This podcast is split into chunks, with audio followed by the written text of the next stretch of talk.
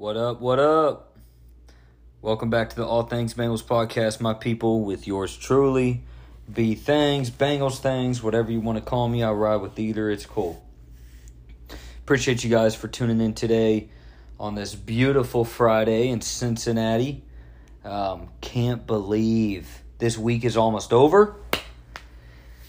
For me, this felt like the longest week, low key you know, because this was the last week without any football. I feel like next week, of course, it's going to be grueling to get through the week, but it's game week. It feels real, at least for me, as I'm preparing. But this week, it was just so close, and this is like, it's surprisingly been a pretty, pretty quiet period. Um, for the Bengals outside of all the moves they're making. That sounds kind of contradictory, but like I haven't heard anything about practice. I've been trying to read up on practice. I don't know if it's the time of year or um, or I don't know if it's this time into the season that no media members are allowed to practice. Typically they're allowed at the beginning of practices. So like I've been like trying to search on Twitter, seeing some shit, you know, from the beat reporters on what's going on, and I have not read anything. I mean, it's Friday. I'd assume they have a practice today, and I would assume it already happened. I have not heard anything though. So I do not know about any practice going on today, but let's just say it happened because I think it did. Yeah, back with this last week, man. It's almost through. Can't wait. It has flown by. Um, yeah, I think did we have was all our last game was the 27th which was saturday. I thought it was sunday for a second. I'm done rambling about that guys. We're almost there. It's almost officially steelers week. Oh my gosh the fucking slander is about to be great. It's about to be so fun. Man i just keep thinking about the steelers secondary and what they're going to do to try to stop this offense I can't fucking wait. They do not have the firepower to keep up. Almost all teams don't. It's a great thing. Um, so, some of the things I'm going to get in today, guys, um, as I went over most of the things that have happened on Wednesday. Um, but we'll hit on some other tiny notes today. So, Today we have re-signed um, B dot both Michael Thomas's, Michael Thomas's safety and Michael Thomas a receiver, and Trayveon, um, which was expected. Actually, the guy I least expected uh, was probably Trey, Trey, Trey, Trayveon. Um, nice to see him back though. I know he's a valuable piece to Darrin Simmons and that special teams unit. So good for them. Um, man, you, you may think about it sometimes. I think about it a lot. Like, how do these players feel? You know, like you terminate the contract, and what do you do? Do you like have the same contract available for when they come back? Which most times it's veteran minimum or a minimum type deal, anyways. So it probably is pretty simple.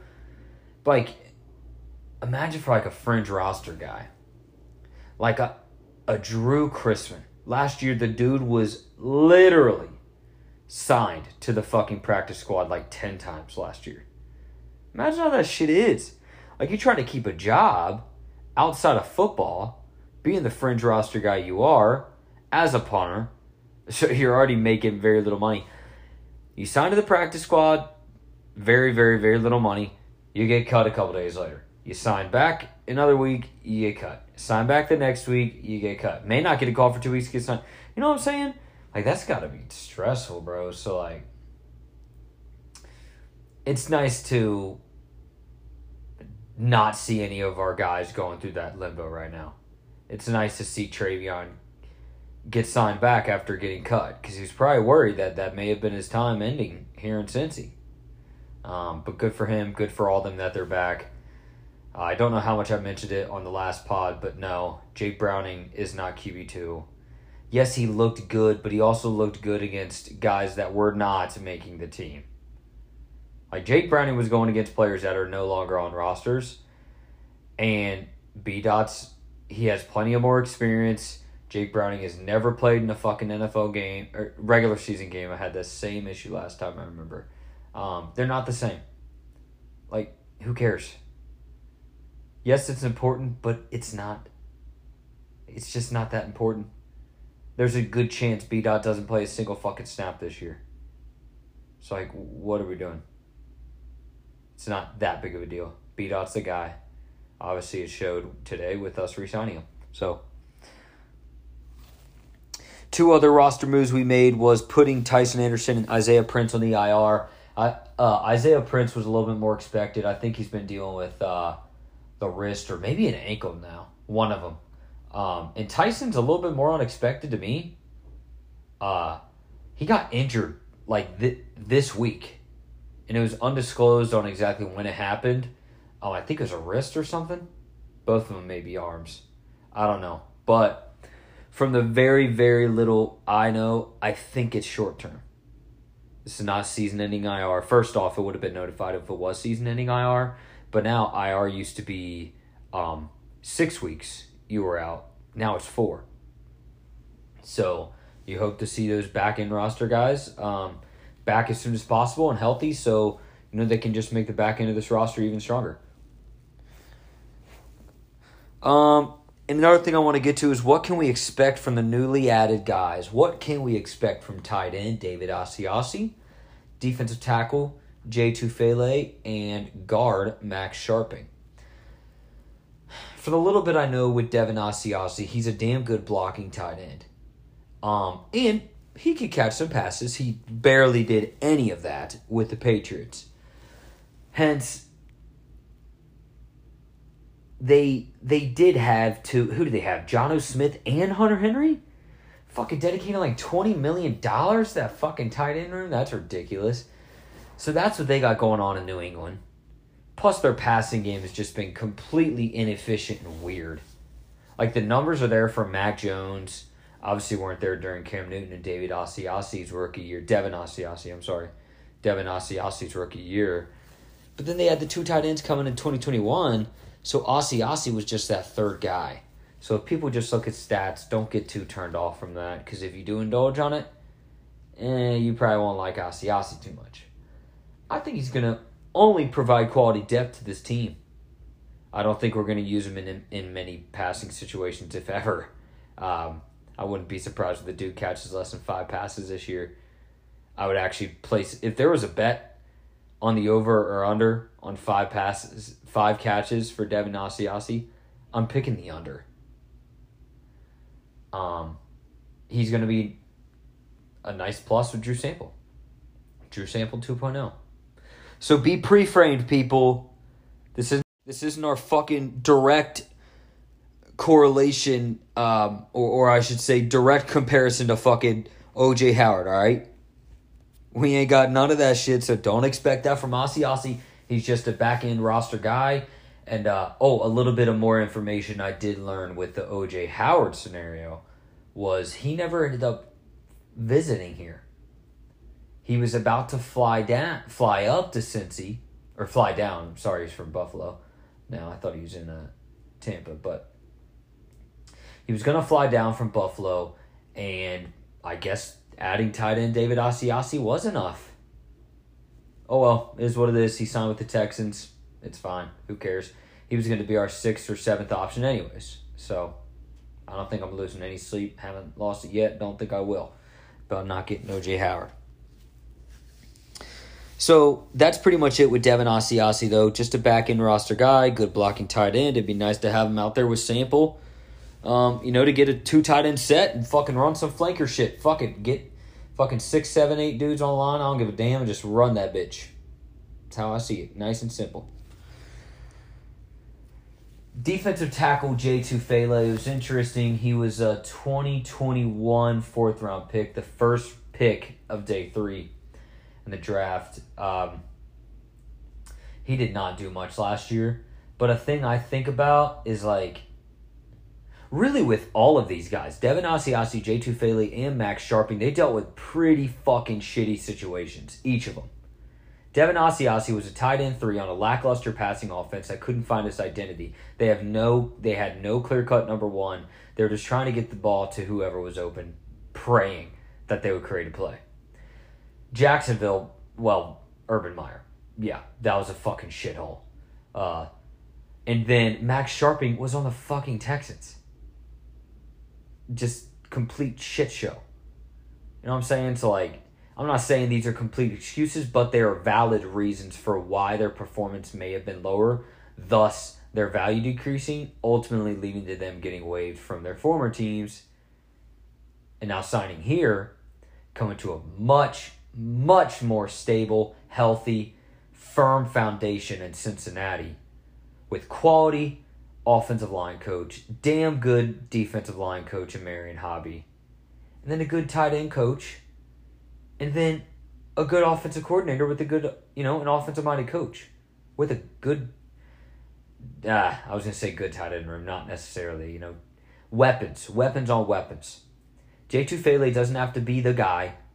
Max Scharping doesn't have to be the guy, and David Os- Devin Asiasi does not have to be the guy. So I think they're only going to do better here. That's ultimately what I'm getting to.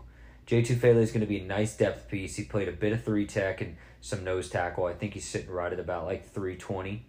Um, and let's see what he can do. First pick of day three. I think he could be um, just a nice guy on the back end of our roster. Needed some more defensive line depth, and he provided exactly that. So maybe you could expect 10, 20 snaps from Tufele a game on that defensive line. Um, probably seven 13 snaps for Devin Asiasi, and I think a majority of that will come on special teams. Um, and then Max Scharping, ah, oh, he's an interesting one, guys.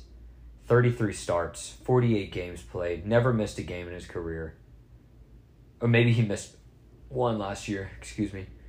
Um, and he's had a better pass blocking efficiency grade in the last three seasons than Alex Cappa. No, that is not me saying that's a direct correlation to his ability in production, thus he's better than Alex Cappa. Not saying that. I am saying he can pass block. Yes, he dealt with some bad shit. Really, his last all three years of playing there. I mean, fucking DeAndre Hopkins goes in 2020. Obviously, 2021 was hell. In 2019, that was a fun year.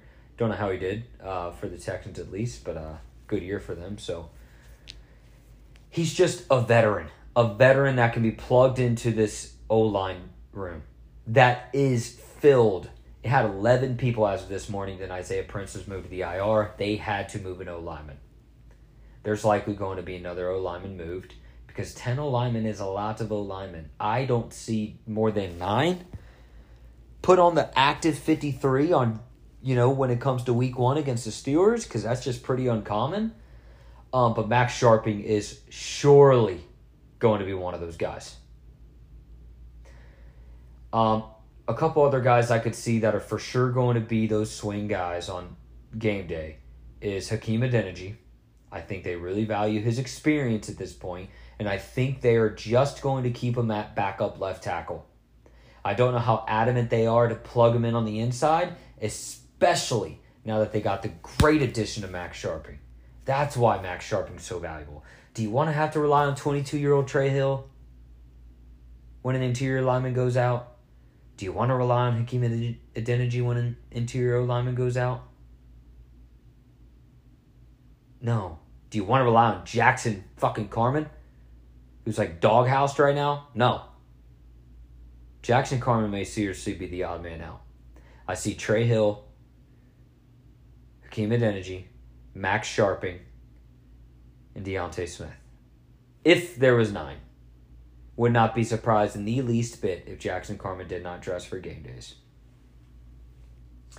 Max Scharping, I think he's going to be the first interior lineman off the bench. I don't know if he has any experience at center. I don't think he does because he's a big ass dude.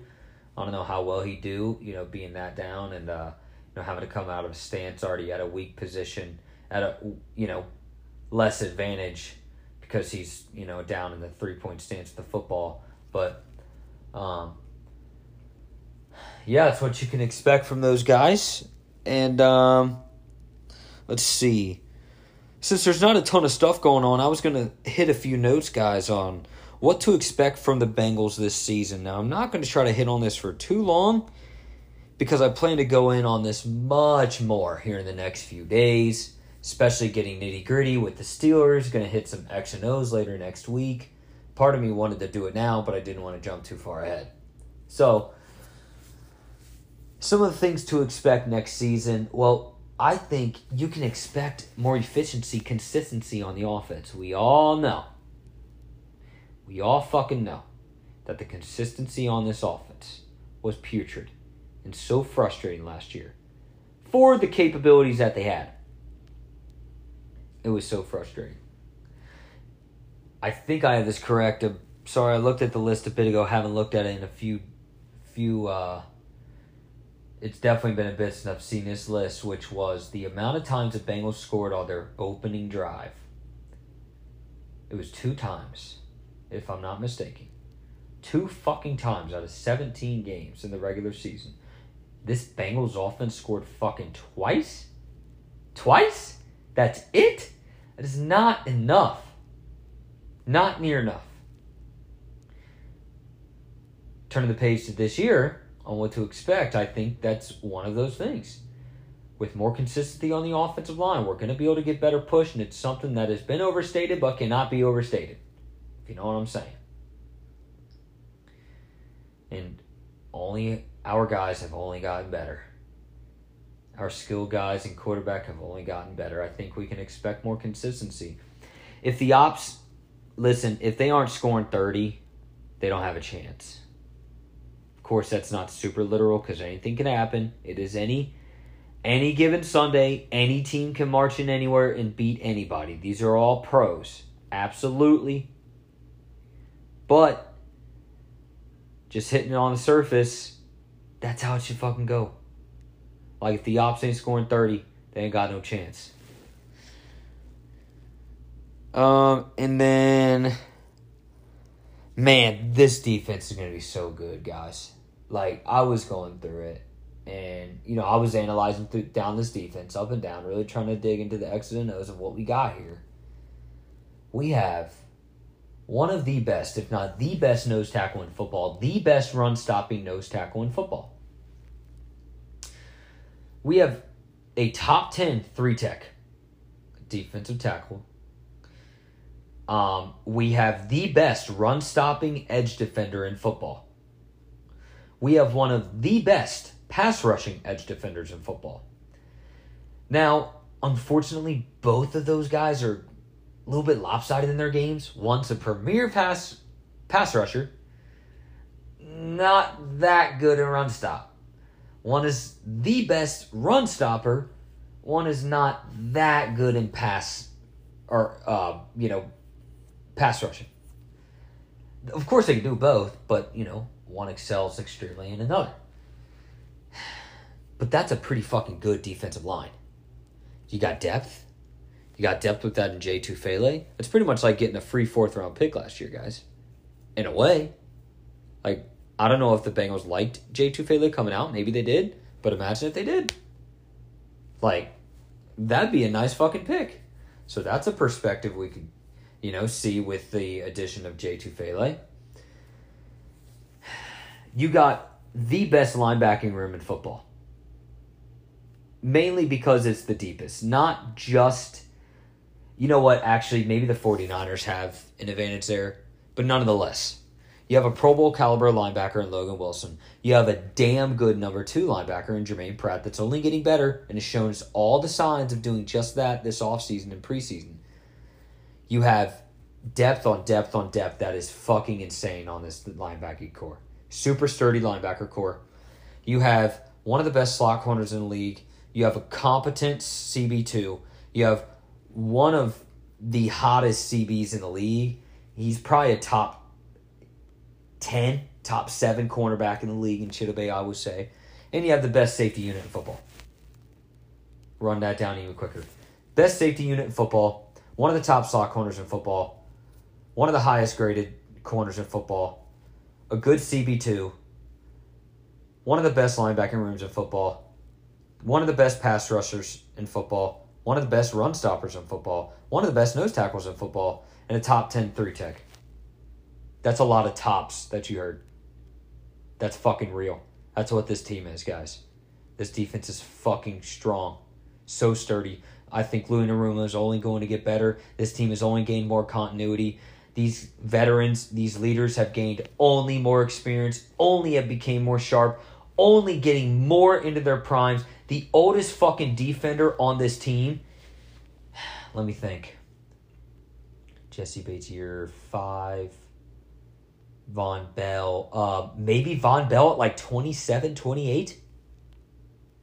Our oldest starting defender is no more than 28, maybe 27 years old. You fucking kidding me? That shit isn't normal, guys. That's elite shit. And our depth is fucking young. It's insane. It's awesome. That's the thing that we can expect this year. This defense is going to be a top five defense in the league, and we're going to have the best offense in football. Period. And I think we're going to come out firing on all cylinders. No, that doesn't mean we're going to win every game. No, that doesn't mean we're going to have a not a single drive that we don't score a touchdown or not a single drive that we allow a point from the op. We're going to have close games. We're even going to lose some because it's the fucking NFL. But I can tell you this is the best team. The best team. Can't wait, guys. Those are just some of the things to expect this season. And uh, can't wait to get more in the nitty gritty. Um, beginning next week. Beginning in just a few days, guys. Thank you for listening to the Friday episode here, the All Things Bengals podcast. I'll be back with you guys on Monday. It will be Steelers week. We're about to talk Ahkello Witherspoon, Levi Wallace, these nobody guys on their secondary that are going to have their hands full, completely overloaded, and don't know what to do against this fucking skill unit on this Bengals team. We ride riding high, people, for all the right reasons, for all valid reasons and truth.